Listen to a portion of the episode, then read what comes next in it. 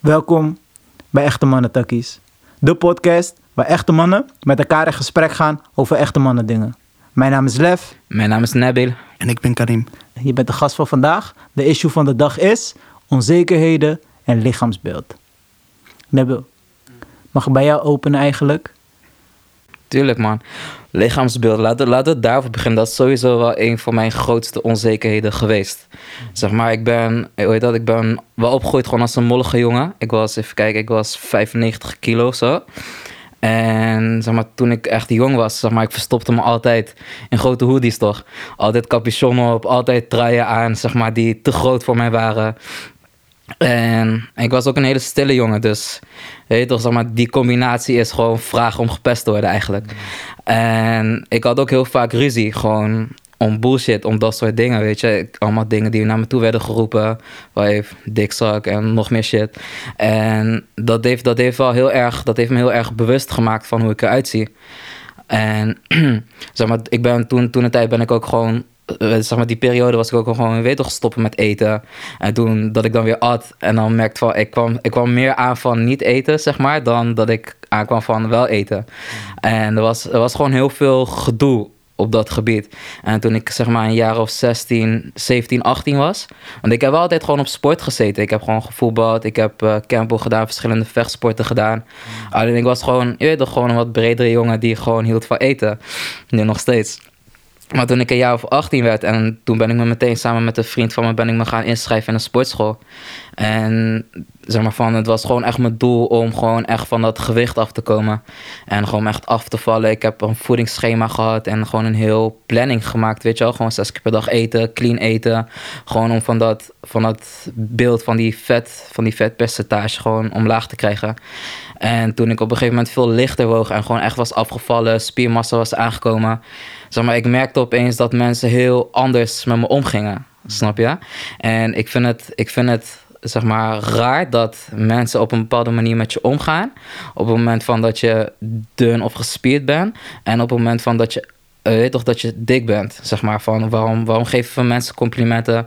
Kijk, ik snap het wel. Ik bedoel, van gezondheid is een groot, is belangrijk, snap je? Alleen van, het is niet aan jou van, heet dat van, zoals jij hiervoor ook zei, voordat we met de podcast begonnen van, ik heb thuis ook gewoon een spiegel, man. Ik kan ook gewoon naar mezelf kijken. Ik zie hoe ik eruit zie en ik ben me al bewust van hoe ik eruit zie.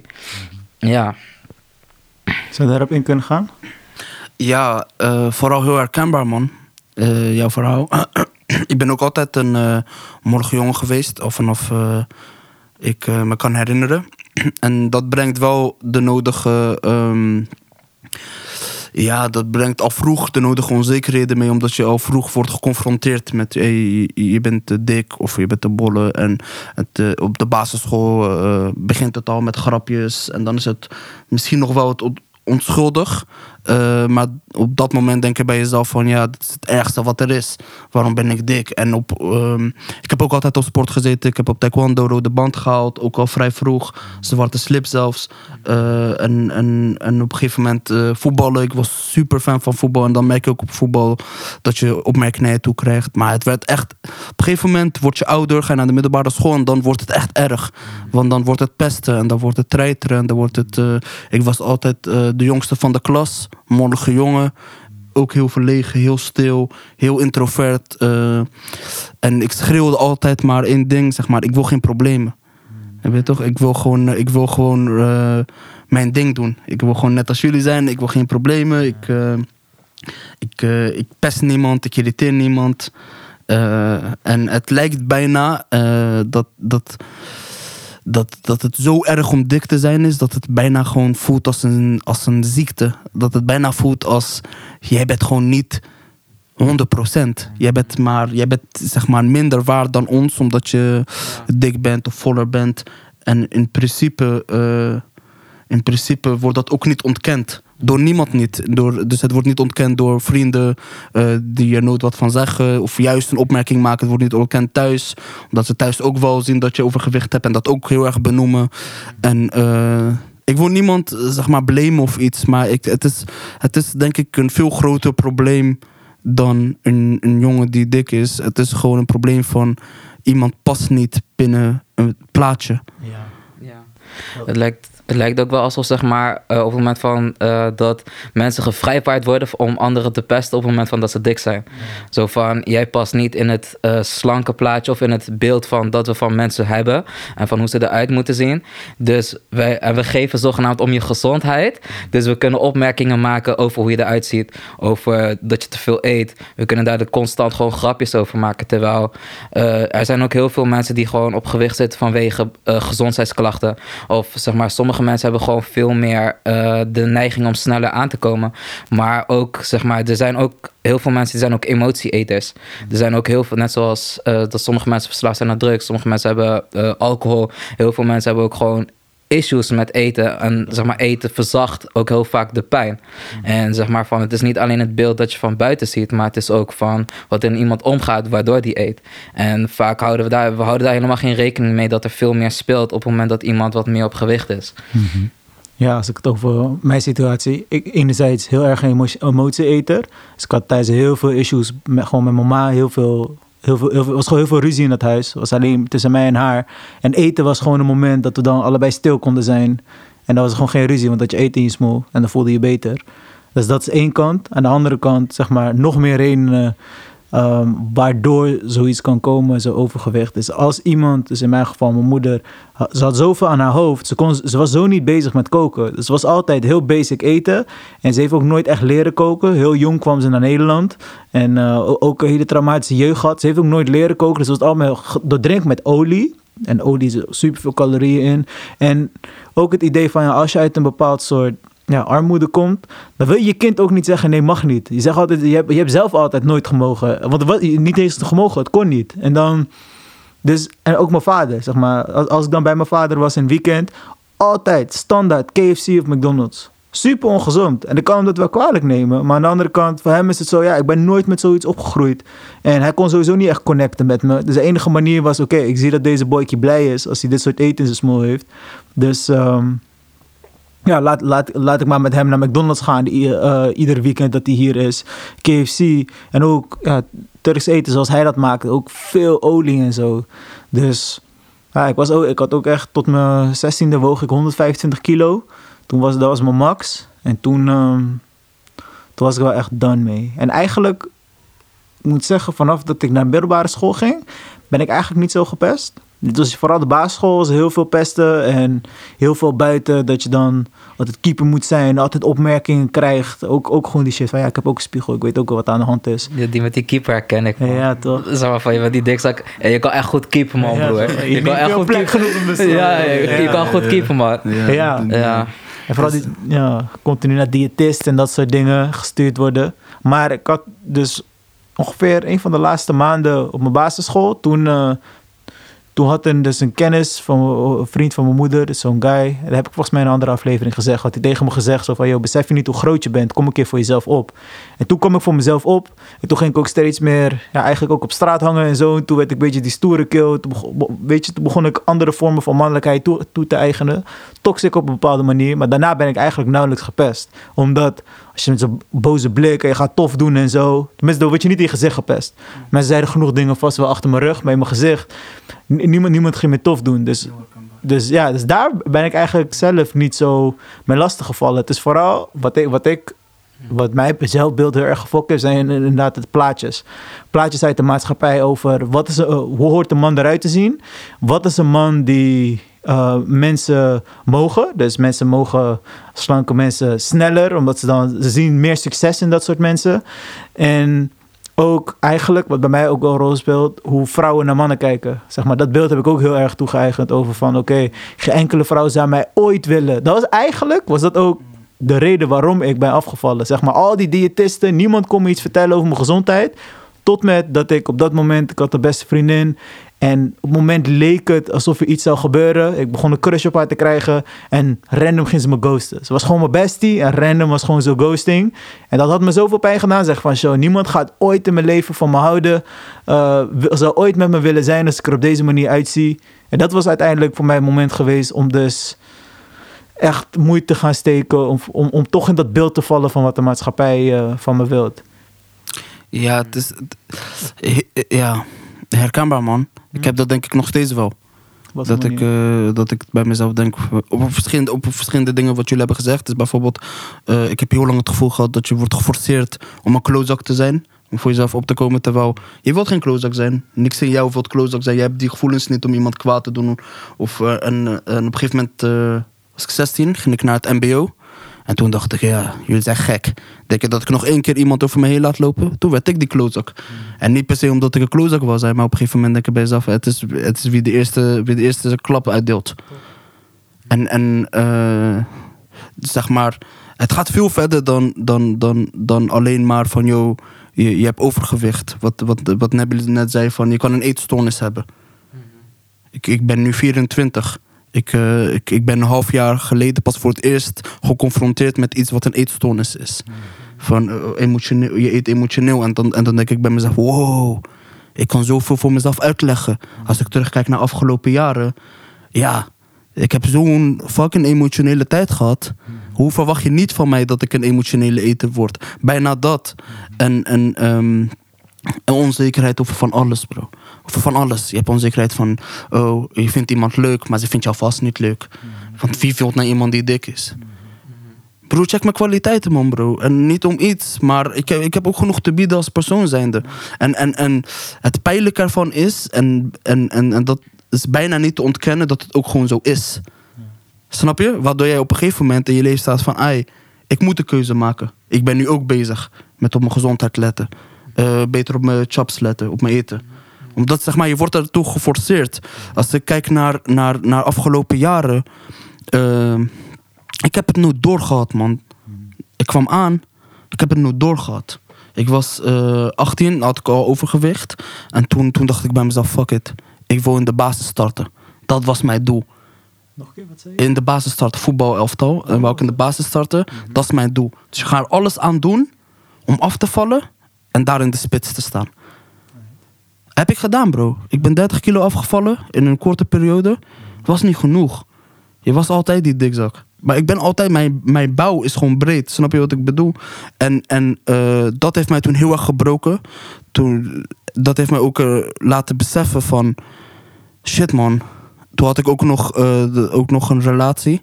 En die relatie kreeg ik dat ook vaak naar mijn hoofd gesmeten. Van ja, heb je niet gedacht aan afvallen en zo. En, en dan denk je bij jezelf, meestal denk je bij jezelf, ja, ik ben toch geen mogol. Ik ben toch niet achterlijk. Ik weet toch, ik, weet, ik heb toch ook een spiegel. Ik denk daar toch ook over na.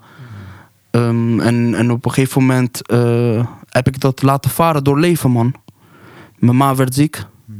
Eh, lang, twee jaar. Tweeënhalf jaar. Ja, eh, ik, ik kon niet meer op mezelf focussen. Kon niet meer op, op sporten focussen. Ik was alleen maar bezig met overleven. Het was, yo, je gaat naar school of je gaat eh, naar college en dan, en, en dan ben je bezig. Dan moet je thuiskomen, dan heb je verantwoordelijkheden. Als je even met je vrienden kan zijn, is dat ontsnapping van het leven. Maar je gaat je niet bezighouden met wat ik in mijn mond krijg. Zo. Je bent letterlijk bezig met overleven. En, en, en, en dan doet het ook heel erg veel pijn dat er een stigma is van je moet dun zijn en je moet sche- scherp zijn. En we zijn allemaal zo. We, denken allemaal dingen van elkaar. Maar het is zo bekrompen. Het is zeg maar, we kijken niet meer verder dan wat we zien. En, en eh, nu ben ik bij mezelf, nu heb ik doelen gesteld voor mezelf. Van yo, ik ga afvallen, ik ga mijn best doen, maar voor mezelf. Voor niemand anders. En dat is het verschil tussen nu en de afgelopen 24 jaar. Ik heb de afgelopen 24 jaar het altijd voor anderen gedaan.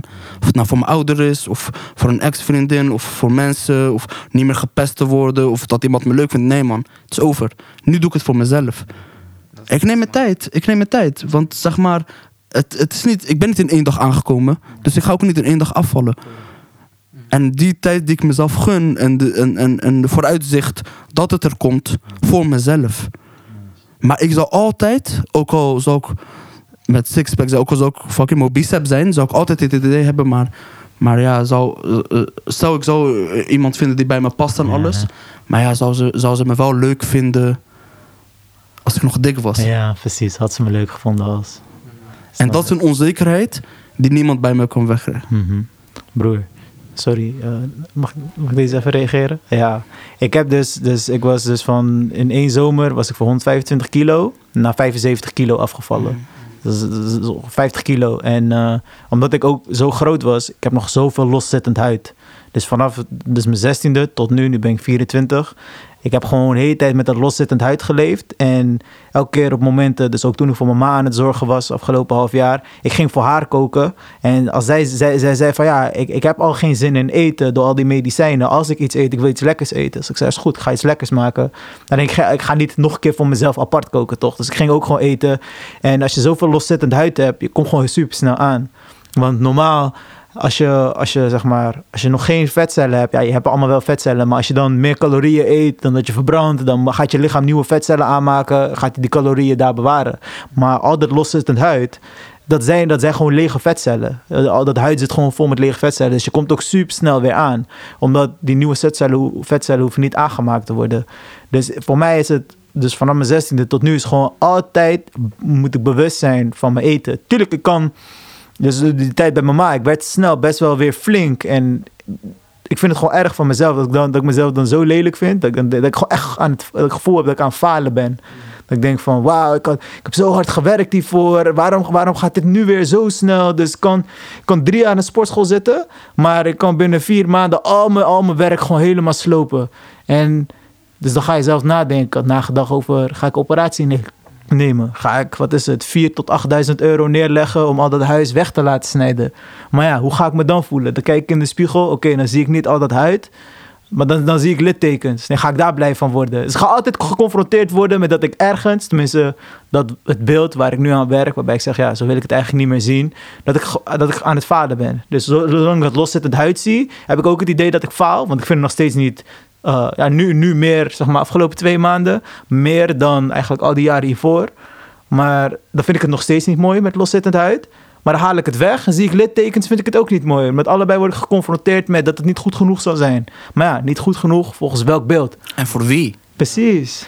Ik denk, maar ik denk ook, zeg maar, van, hoe heet dat, van, er gaat die onzeker, zeg maar, van, wij zijn, wij zijn alle drie zijn opgegroeid als dikke jongens, toch?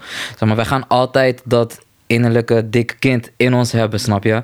En ik denk dat we naar een punt moeten gaan van, oké, van, wij zijn dat geweest, dat is van hoe het was, dat is hoe, wie we zijn, van, we moeten dat accepteren, zeg maar, van, eh, ook maakt niks uit van, zeg maar, van, hoe hard we trainen, want, zeg maar, hoe dat, van, toen ik zo fulltime bezig was, zeg maar, ik trainde zes, zeven keer per week in de gym.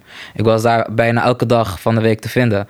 En zeg maar van, dan komt op een gegeven moment ga je, weet toch zeg maar van, doordat ik zo vaak in de gym te vinden was, op een gegeven moment je lichaam raakt vermoeid, zeg maar. Je gaat blessures oplopen en dat soort shit.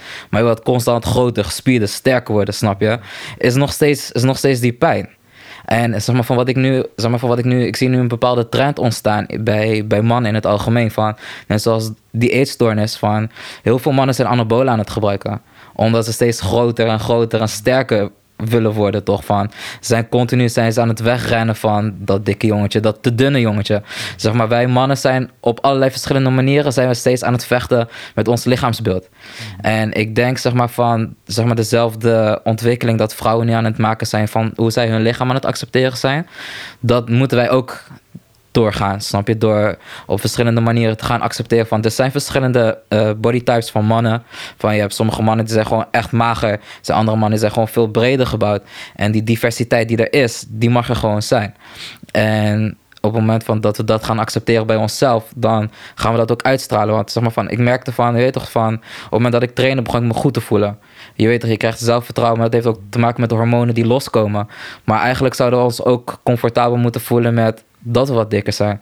En zeg maar, ik ben nu al op een leeftijd.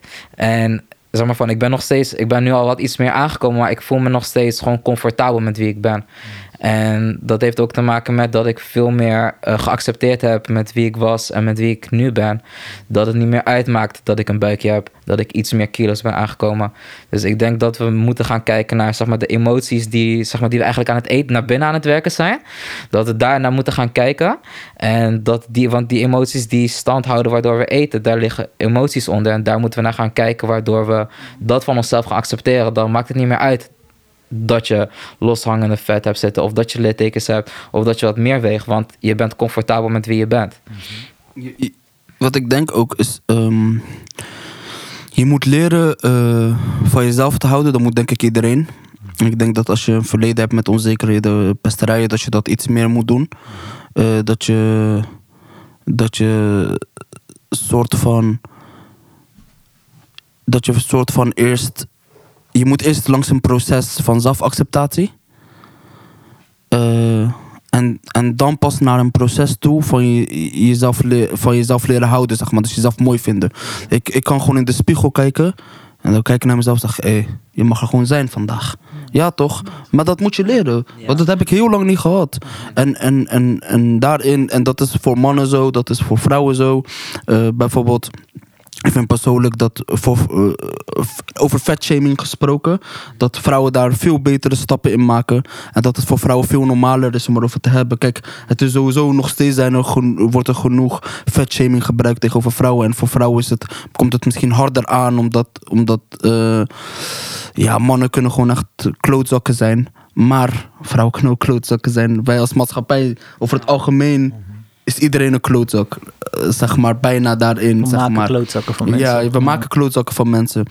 Maar wat je wel ziet bijvoorbeeld is dat, eh, dat je wel eh, accounts hebt van yo, stop fatshaming. En dat je verschillende lichamen van, van, zeg maar, van vrouwen ziet en zegt van yo, alles kan en het is normaal, laten we het normaliseren.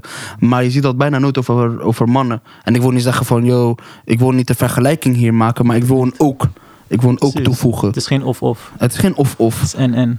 Het is en-en. Mhm. Het is, wij zijn allemaal, allemaal onzeker. En we helpen elkaar aan onzeker zijn. We helpen elkaar aan extra onzeker zijn. Terwijl, ehm, waarom? Waarom gaan we niet meer, waarom gaan we niet meer opkomen voor elkaar? Hele mooie beweging.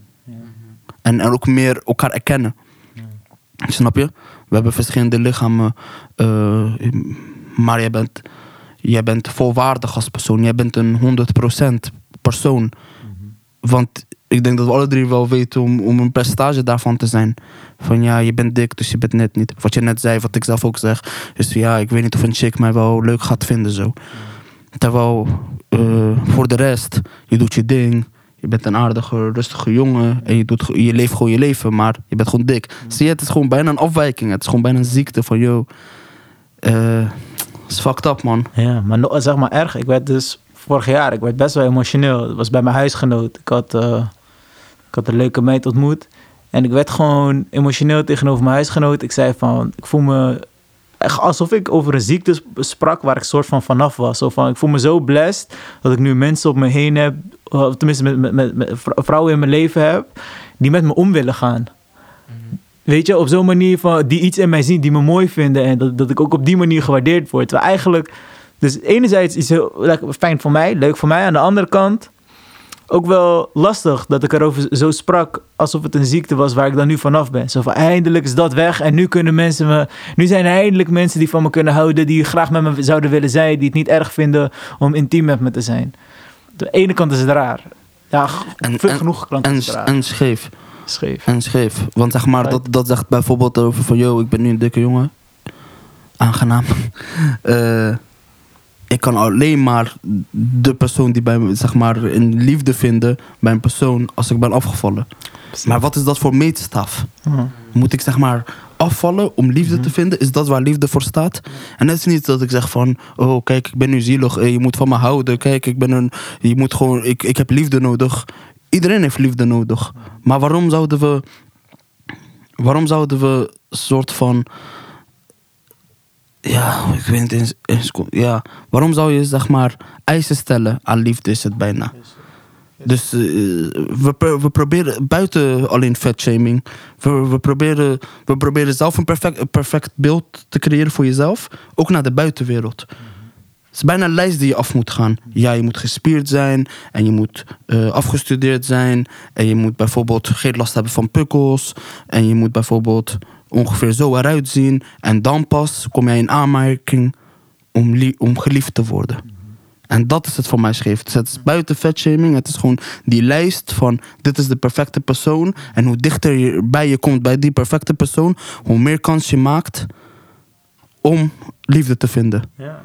En dat is nooit voor mij liefde geweest. En ik denk sowieso niet dat dat überhaupt liefde is. Dat. liefde kan zijn die Ja. manier. Maar ik moet wel zeggen, mijn zelfwaarde is, is, zeg maar, ik kan niet zeggen dat het niet ook afhankelijk is van dat lijstje. Hoe dichter ik bij checklisten kom van dat lijstje, uh, uh, afstuderen, terwijl ik vroeger daar helemaal niet naar dacht, afvallen, uh, zelfs de taal goed beheersen, allemaal van die onzekerheden eigenlijk. Hoe dichter ik bij, ik bij dat maatschappelijke, culturele lijstje kom van dit is een waardig persoon, hoe mijn zelfwaarde ook echt omhoog gaat. Hoe absurd het ook klinkt. Want enerzijds, ik vind het goede dingen bij mezelf. Ik ben blij dat ik kennis kan genieten, et cetera, et cetera. Ik vind het een mooi lijstje.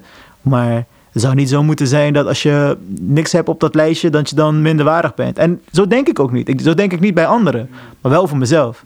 Dat is wel grappig toch? Bij anderen zou, zou ik zeggen, ook al heb je niks van dat lijstje, je bent super fucking waardig. Uh, wees, alsjeblieft, wees, alsjeblieft jezelf, wees gelukkig, ik je alle liefde van de wereld.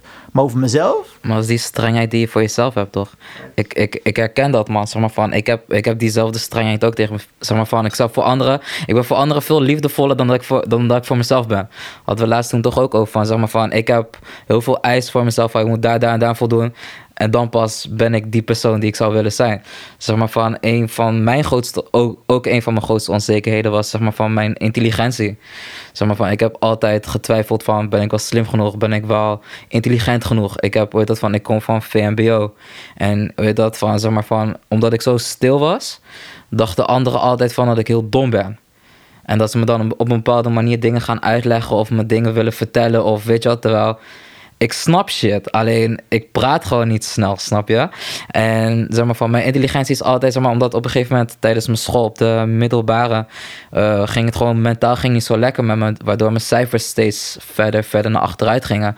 Waardoor ik dus nog veel meer aan mezelf, aan mijn eigen intelligentie ging twijfelen. En dan denk ik bij mezelf van je dat van, waardoor ik gewoon, zeg maar, ik heb een soort van fobie, faal, faalangst ontwikkeld, waardoor ik gewoon moeite heb met studeren, zeg maar, om gewoon, je weet toch, toetsen. Ik heb, ik heb, ik heb bijvoorbeeld, zeg maar, mijn, mijn faalangst was, zeg maar, zo sterk dat, dat ik gewoon, je weet toch, zeg maar, als ik een tentamen moest maken, dat gewoon error, ik kreeg gewoon error, gewoon omdat ik zo erg aan, me twijf, aan mezelf twijfelde, terwijl dagen daarvoor, ik ken gewoon de stof, alleen die knop. Weet je, van ik moet presteren, ik moet iets neerzetten. En ik wil aan anderen bewijzen dat ik slim genoeg ben om hun het tegendeel te bewijzen van hé, hey, luister nou, ik ben niet dom. En zeg maar van hoe meer ik mezelf daarna ben gaan ontwikkelen, hoe meer ik voor mezelf dat kon ontkrachten. Ja, het is, het is, ja, het is gewoon zelfdestructief zijn. Maar ik, ik heb het gevoel dat dat niet alleen komt door jezelf. Ik heb het gevoel dat dat komt omdat uh, hoe mensen altijd over je hebben gedacht. Of tenminste hoe je denkt dat mensen over je hebben gedacht. En het komt om, hey, uh, ik heb uh, zo vaak gehoord van, hey dikzak. ja, tuurlijk wordt ik onzeker. Het wordt, zeg maar, het wordt, jij bent op een gegeven moment, ben je onzeker. Zeg maar, dat is bijna je tweede naam. Zo erg wordt het in je geplant. Van joh, jij bent dik, dus je moet onzeker zijn over jezelf. Of je bent kort, je moet onzeker zijn over jezelf. Of je hebt een, iets wat, uh, uh, zeg maar, je hebt niet een neus die past in de bladen, dus je moet onzeker zijn over jezelf. Je hebt, en dat is ook precies wat nu super erg is in de wereld. Ja, je kan nu zo makkelijk een operatie doen, bijvoorbeeld, om, om, om, je, om je vet af te snijden. Maar je kan bijvoorbeeld ook, uh, je kan bijvoorbeeld ook je neuscorrectie doen. Je kan gewoon helemaal een perfect plaatje worden. Maar aan het eind van de punt komt dat alleen, aan het eind, komt dat alleen omdat je onzeker bent. En omdat mensen jou onzeker hebben gemaakt. Ja, het, is ook, het is ook een gebrek aan zelfliefde, zeg maar. Wij, wij, wij, wij, wij dat, we hebben nu een samenleving gecreëerd dat zo narcistisch is dat, dat het denkt dat het liefde krijgt door likes. Door, en dat, dat we dat allemaal posten op Instagram en willen allemaal op die ene persoon lijken. We willen allemaal zo gespierd zijn als die ene guy. We willen allemaal die hoeveelheid geld. Vooral willen allemaal die grote bil. En, zeg maar, en de maatschappij en hoe dat, uh, bedrijven spelen daarop. Van, oh, je wilt, je wilt dit, je wilt dat. Hier kun je het krijgen, doe maar een operatie. Je hoeft, niet, je hoeft geen moeite voor te doen. Je kan die persoon zijn. Terwijl het is, het is, een, het is een gebrek aan liefde, aan zelfliefde, aan waardoor we het op zoek gaan naar andere manieren. Zeg maar, al die mensen die zichzelf posten op Instagram, op Facebook, die zijn allemaal op zoek naar liefde en erkenning. En dat krijgen ze alleen maar door de likes. En zeg maar, mensen, mensen worden gewoon echt depressief op het moment van dat ze volgers aan het verliezen zijn. En of dat dat ze likes minder krijgen. Terwijl, het is, terwijl dat, dat hoort, niet bij, hoort niet daar te liggen. Zeg maar van, own die liefde, own die zelfliefde. Het is, het is denk ik ook een gevaar. Want, want zelfliefde, eh, wat is zelfliefde? Aan wat hangt het? Heb je pas zelfliefde als je bent afgevallen of als je er beter uitziet? Of heb je gewoon zelfliefde omdat je oprecht daar liefde hebt voor jezelf? Dus eh, bijvoorbeeld, ik vind een, een, een type Mobicep kan heel goed werken voor mensen. Maar als iets heel goed werkt voor mensen, dat betekent ook dat het super kan, slecht kan werken voor andere mensen. Uitleggen voor mensen, mensen niet snappen wat je bedoelt met Mobicep? Ja, Mobicep is zeg maar zo'n motivator, een gym motivator. Hij heeft nu zijn eigen nutrition, dus hij gaat uh, super lekker. en uh, Mobicep houdt ervan om te schreeuwen in de camera en te zeggen van dat je naar de gym moet en wat je in de gym moet doen en de eiwitten moeten hoog. En dat kan heel goed voor mensen werken, begrijp ik. Als je denkt van oh, Mobicep kan het, dus ik kan het ook. Maar het kan ook Mag ik er even op inhaken? Ja. Zeg maar, er zijn nu heel veel van die Mobicep types Ja. die eh, allemaal hun eigen eh, sportmerk beginnen en allemaal hun eigen eiwitten shakes beginnen, allemaal hun eigen pre-workouts beginnen. Maar wat heel veel mensen niet weten, en dat is wat ik daarnet ook tegen, tegen jullie zei van, heel veel van die gasten die gebruiken anabolen. En zeg maar, ik heb van dichtbij gezien van wat, zeg maar, wat anabolen doen, want ik, ik heb een aantal vrienden gehad die anabolen hebben gebruikt. En zeg maar van, eh, zeg maar, jouw, ehm, jouw bouw krijgt een extra boost voor als jij anabolen gebruikt. Dan hoef je in principe, je hebt bepaalde soort van, je hoeft niet eens te trainen of heel veel moeite te doen om, om die spiermassa aan te komen. Je komt heel makkelijk spiermassa aan.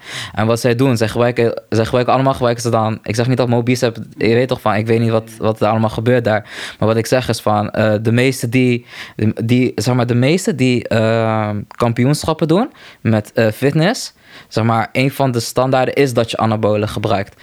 En, en wat, zij, wat zij doen, zij houden jongere, jonge kids voor de gek door hen te zeggen van, jij kan dit ook bereiken als je mijn producten en merken koopt. Maar wat die kids niet weten is dat, dat ze gewoon anabolen hebben gebruikt en zichzelf op die manier hebben gepusht. En op die manier hun lijn aan het supporten zijn. Ja, en eh, wat het ook voor mij super erg maakt, is dat eh, hij kan wel eh, anabolen gebruiken, maar wat gebeurt er met, met, met dat ene kind die ook kijkt naar Mobicep en kijkt naar zijn klasgenoten die allemaal lekker gaan op Mobicep, maar hij is er niet klaar voor. Hij is niet ready om af te vallen. Of hij kan niet afvallen. Hij heeft thuis niet de middelen. Hij heeft niet 20 euro in de maand om, om, om te betalen aan een gym. Maar hij heeft ook niet ehm, genoeg inspraak of niet genoeg financiële middelen of wat dan ook. Om ervoor te zorgen dat hij thuis gezond eet. Er wordt zo erg een beeld gecreëerd van je moet dit doen, anders haat je jezelf. Terwijl zelfliefde is een hele andere vorm dan. eh, je kan zelfliefde niet koppelen aan een perfect lichaam bijvoorbeeld. Zelfliefde moet veel dieper komen. Het moet, je moet zo erg naar binnen gaan en jezelf erkennen en zien dat je waardevol bent. Dat gaat veel verder dan een lichaam of dan hoe jij eruit ziet. Dat gaat gewoon om wie jij bent. En dat je weet wie je bent. En, en, en dat vind ik heel gevaarlijk aan zulke dingen. En ook het beeld wat we creëren op Instagram, eh, waar we eigenlijk allemaal aan meedoen, is op een gegeven moment. We zijn niet bewust van wat wij kunnen creëren bij mensen. Want tuurlijk, je kan mensen motiveren om betere stappen te maken. Maar je kan ook ervoor zorgen dat er bepaalde mensen zo erg buiten de groep vallen. Omdat ze extra gepest worden of wat dan ook. Dat ze op een gegeven moment te onzeker worden. En, en gewoon tegen zichzelf gaan vechten. En toch niet gaan afvallen. Omdat ze gewoon simpelweg niet de mogelijkheden daarvoor hebben. Maar ik vind, ik vind wel, zeg maar, van ehm, overgewicht, zeg maar, is wel aan het groeien de afgelopen, ja- afgelopen jaren in de wereld in het algemeen. En ik denk wel dat we, zeg maar, op gezondheidsniveau wel echt moeten gaan kijken van, oké, van wanneer is shit schadelijk voor ons eigen lichaam? Van wanneer zijn we onszelf eh, in een gevaarlijke positie aan het zetten. Want zeg maar diabetes 2, diabe- diabetes, beginnen wel steeds meer ziektes te worden die ook onder jongeren beginnen te spelen. Dus ik denk wel dat, oké, van, ehm, van we moeten niet gaan streven naar een perfect beeld. Waar, waar vinden we die balans van dat we onszelf niet eh, in gevaar brengen? En waar, waar, waar kunnen we comfortabel met onszelf zijn? Maar bro, honderdduizend procent mee eens hè. Maar hoe ga je dat doen? Ga je zo'n jongen of meisje pakken en ga je er in de gym stoppen? Ga je naast staan? Nee. Ga kijken naar hoe, waarom, waar zit je mee? Ja. Eh, wat is je thuissituatie? ik denk dat is het begin. Waarom met- wordt, ja, waarom wordt er, waarom, eh, waarom is, eh, zeg maar, wat, is, wat heeft jou gebracht tot bijvoorbeeld een gevaar zijn voor jezelf? Mhm. Is dat omdat je lui bent en heel de dag op de bank chillt? Of, of heb je mentale problemen? Mhm. Ik denk dat dit samengaat dus met die zelfliefde. Dat als je, als je, als, als je echt zeg maar, ik vind het lastig om te spreken over zelfliefde. Ik moet zeggen, mijn eerste stappen zijn afgelopen twee maanden pas gezet. Ik was zo'n luisterboek aan het luisteren over ja, bindingsangst, liefdesangst. En eigenlijk de conclusie van dat boek was zo van ja, bindingsangst heeft ook echt een, um, staat sterk in verband met hoeveel respect je voor jezelf hebt. Hoeveel, uh, hoeveel liefde je voor jezelf hebt in de zin van hoeveel kan je je eigen wonden vergeven, je eigen uh, in mijn geval was het dus, zie ik een link tussen de relatie tussen mij en mijn moeder als kind. En, um, en, en, en wat voor positie ik daarin heb opgenomen, waardoor ik in latere relaties dus ook zo'n positie ga innemen. En die zelfliefde heeft in dit geval ook mee te maken, kan ik mezelf vergeven voor de bepaald soort positie waar, waarin ik schiet. Kan ik zeggen van ja, moet ik dat wel doen? Ligt het wel bij mij? Of is het eigenlijk ook iets van die persoon wat ik eigenlijk niet zo persoonlijk hoef te, hoef te nemen? En dat is ook mezelf die rust en liefde gunnen. En ik heb het idee dat, um, dat nu... Dus normaal keek ik in de spiegel. Ik heb, ik heb best wel vaak gekeken in de spiegel en zag een blik van mezelf. Vond ik gewoon echt niet mooi. Vond ik gewoon echt lelijk. Dat ik denk van, waarom heb je zo'n hoofd? Het is gewoon raar, ik moet het hiermee doen. hopelijk uh, mag ik nog honderd worden met deze hoofd. En dan ga, ga ik erin kijken en ga, ga ik zo slecht over mezelf praten. Waarom zou ik dat doen? Maar echt, ik heb veel van dat soort momenten gehad. Dat ik gewoon, dat ik gewoon echt niet in de spiegel wilde kijken. En ook heel weinig foto's. Dus kijk eens maar waarom, waarom zou je dat doen? Wat? Dat zo, zo over jezelf praten. Ja, daar, het is geen bewuste keuze. Het is gewoon kijken mm. en, mm. en, en het lelijk vinden. En dat heeft, en ik weet niet hoe, ik kan voor niemand anders invullen. Maar in mijn hoofd, mijn hoofd is echt wel beïnvloed door heel veel plaatjes. Ik hoor jou keer best wel veel praten over mensen, wat mensen tegen jou hebben gezegd. Maar zeg maar, ik, heb, ik ben ook best wel veel alleen geweest. En heel veel dus met tv en met computer geweest. En ik heb ook heel veel eigenlijk... Uh, ik ben in ieder geval heel gevoelig voor plaatjes. En ik merk het echt dat ik mensen oordeel op plaatjes. Vooral vroeger. En dan en ook, ook mezelf, aan de hand van plaatjes. Mijn, mijn beeld van liefde komt ergens vandaan. Ik heb geen enkele gezonde relatie in mijn omgeving gehad. Is mijn enige beeld van een gezonde relatie. Die komt van, komt van filmpjes, films vandaan. Mijn enige beeld van mooie mensen, die, weet je, die, die waardig zijn om gelukkige relaties te hebben. Ik kom ook van, van, van mensen, hoe, hoe, maar ook, en nu, nu ga ik ook iets anders aansnijden, dat is voor een ander thema. Maar ook mijn beeld van vrouwen in de zin van wat porno met je doet. Heel veel pornoplaatjes, die zijn ook echt wel op mijn netvlies gaan uit dat doet echt iets met mijn beeld van hoe een vrouw um, eruit hoort te zien. En niet alleen te zien, maar ook uh, beweegt. En wat opwindend is, wat niet. Wat, waar, wat ook me aangetrokken voel en wat niet. Waardoor als je praat over van nee, je moet iemand niet oordelen op hoe ze eruit zien. Maar liefde is juist verscholen in meer dan dat. En dat ik soms het gevoel heb dat ik niet helemaal kom daar, omdat het plaatje me gewoon stopt om verder te kijken. Ik zie dat plaatje en ik denk het past niet bij het plaatje en dan zet ik het weg. Ik ga niet zeggen dat je minderwaardig bent, maar dan beweegt het me niet. En dat vind ik gewoon, dat, dat vind ik problematisch. En dat is iets waar, waar, waar, ik ook bewust van mee bezig ben en mezelf die tweede stap zeg van, joh, besef je wel wat je doet, Lef? En dan, dan is het beter en dan is er weer een deur open. Maar op het moment dat die tweede stap niet gezet wordt, wat vaak genoeg gebeurd is in mijn leven, en dat ik denk van, oké, al, alle media die ik heb geconsumeerd, zorgt bij mij voor een plaatje. En ik zie iets, als het past in dat plaatje, dan voel ik me tot aangetrokken. Of nou een mens is, wat voor soort iets, een vrouw uh, in een specifiek soort relaties. Of het past niet in het plaatje en dan doet het niks met me. Dus, eh, terwijl ik denk, ik ken je nog niet. Maar dat is, dat is toch bijna logisch en, en, en, en wat voor en wat voor, ja, wat voor wereld we nu leven. Maar niet minder kwalijk, logisch. Heel kwalijk, maar bijvoorbeeld kijk maar naar de presentatoren. Hmm. Alle presentatoren zitten super in shape, perfect uit. Maar wat heeft presenteren te maken, te kunnen om te presenteren? Wat heeft dat te maken met hoe jij eruit ziet? Hmm. En dat is ook zoiets van het hele medialandschap. Wordt ook gewoon gescout op hoe jij eruit ziet. En buiten dat dat super oneerlijk is, slaat het eigenlijk ook nergens op. Want je gaat niet meer alleen maar van kwaliteit uit, maar hoe je eruit ziet wordt, een, wordt meegerekend als een kwaliteit. Terwijl hoe je eruit ziet heeft niks te maken met je kwaliteit. Het is heel wat anders. Mhm. Ook belangrijk, laten we eerlijk zijn, hoe je eruit ziet is ook belangrijk voor jezelf, voor anderen. Maar het is niet een kwaliteit. Nee. Als ik nog het laatste link, als ik hierop door mag gaan, um, met zelfliefde en over wat jij zei hebben over gezond zijn en um, ziektes en zo. Ik heb, dus mijn punt nu, hoe ik me nu voel, is dat ik gezond wil eten, wil sporten en zo. Ik, ik heb ook in heel die tijd dat ik ging, naar de gym ging, ik deed gewoon geen cardio. Hè. Voor mij was het alleen maar gewoon breed worden, gewoon loszittend huid opvullen met spier. Hoog eh, eiwit intake, veel sporten, gewoon geen cardio. Mijn hart boeide me gewoon niet.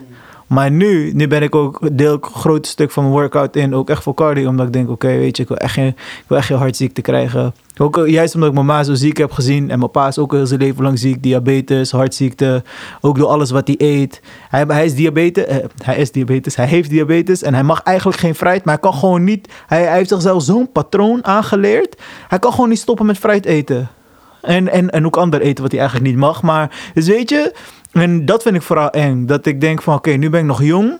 Nu heb ik, ik, ik praat van niemand anders. Ik voel de ruimte en, ehm, en de mogelijkheid om mezelf een patroon aan te leren.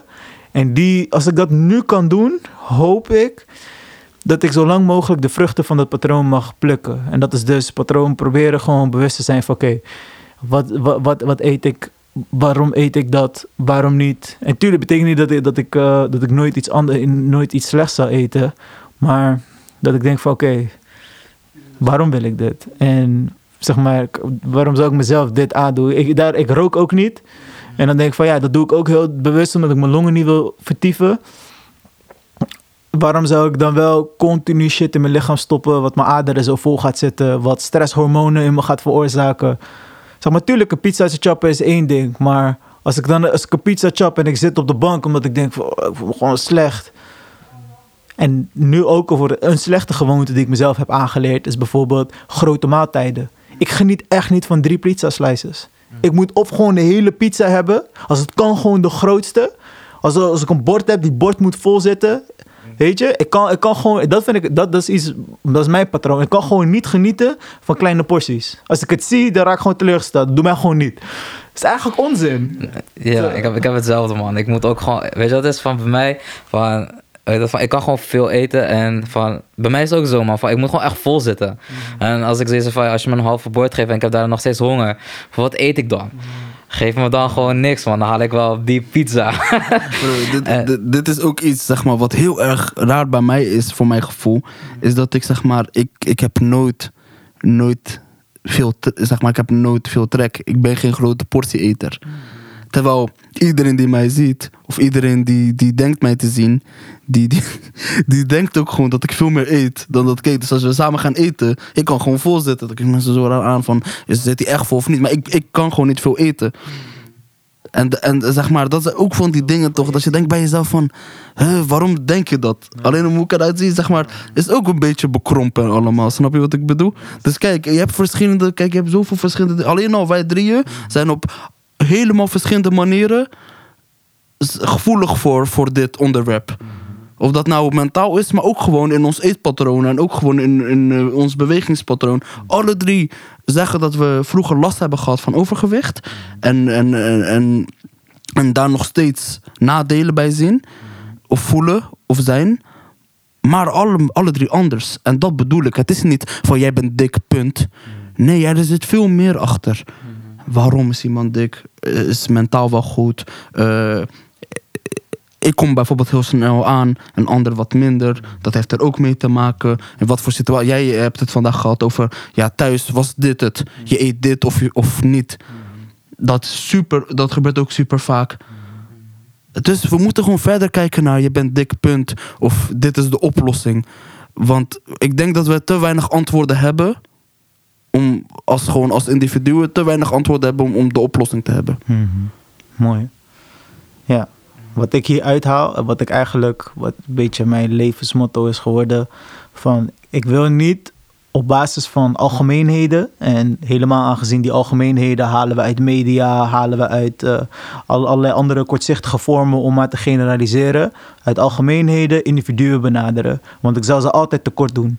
Jouw individuele belevingswereld, jouw individuele levensloop zal altijd veel complexer zijn dan hoe ik die kan bevatten. En enige manier om jou recht te doen, eh, toe te doen, is door jou te vragen, met jou te praten. Maar niet door al mijn shit op jou te projecteren. Daar zal ik je altijd tekort doen. En dat is voor mij echt, een manier geweest om en mezelf proberen te accepteren en andermans gedrag tegenover mij. Maar helemaal is dit eigenlijk mijn levensmotto waarop ik mensen wil benaderen.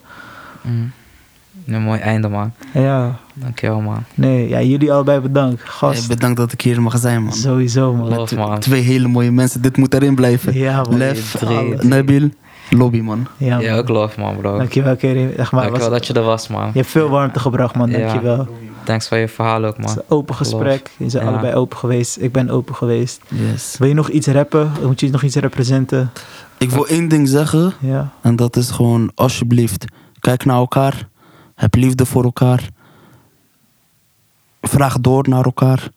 En laten we van samen, gewoon allemaal, van de gezamenlijke haat en onzekerheden en alles afkomen door gewoon, gewoon kijken naar elkaar. Heb liefde voor elkaar. Dat is het. Niet meer dan dat. Ja, man. Man. En luister naar elkaar, man. Ja man, dankjewel. Mannentakkies. Echte man, takkies. Hey, hey, Echt it's a man, rap man. Mede Iedereen- mogelijk gemaakt Ja man. door Dus- JBR. Door JBR, onderdeel En- van Thuis op Straat Rotterdam. Ja, Dank man. jullie Thanks wel. voor jullie.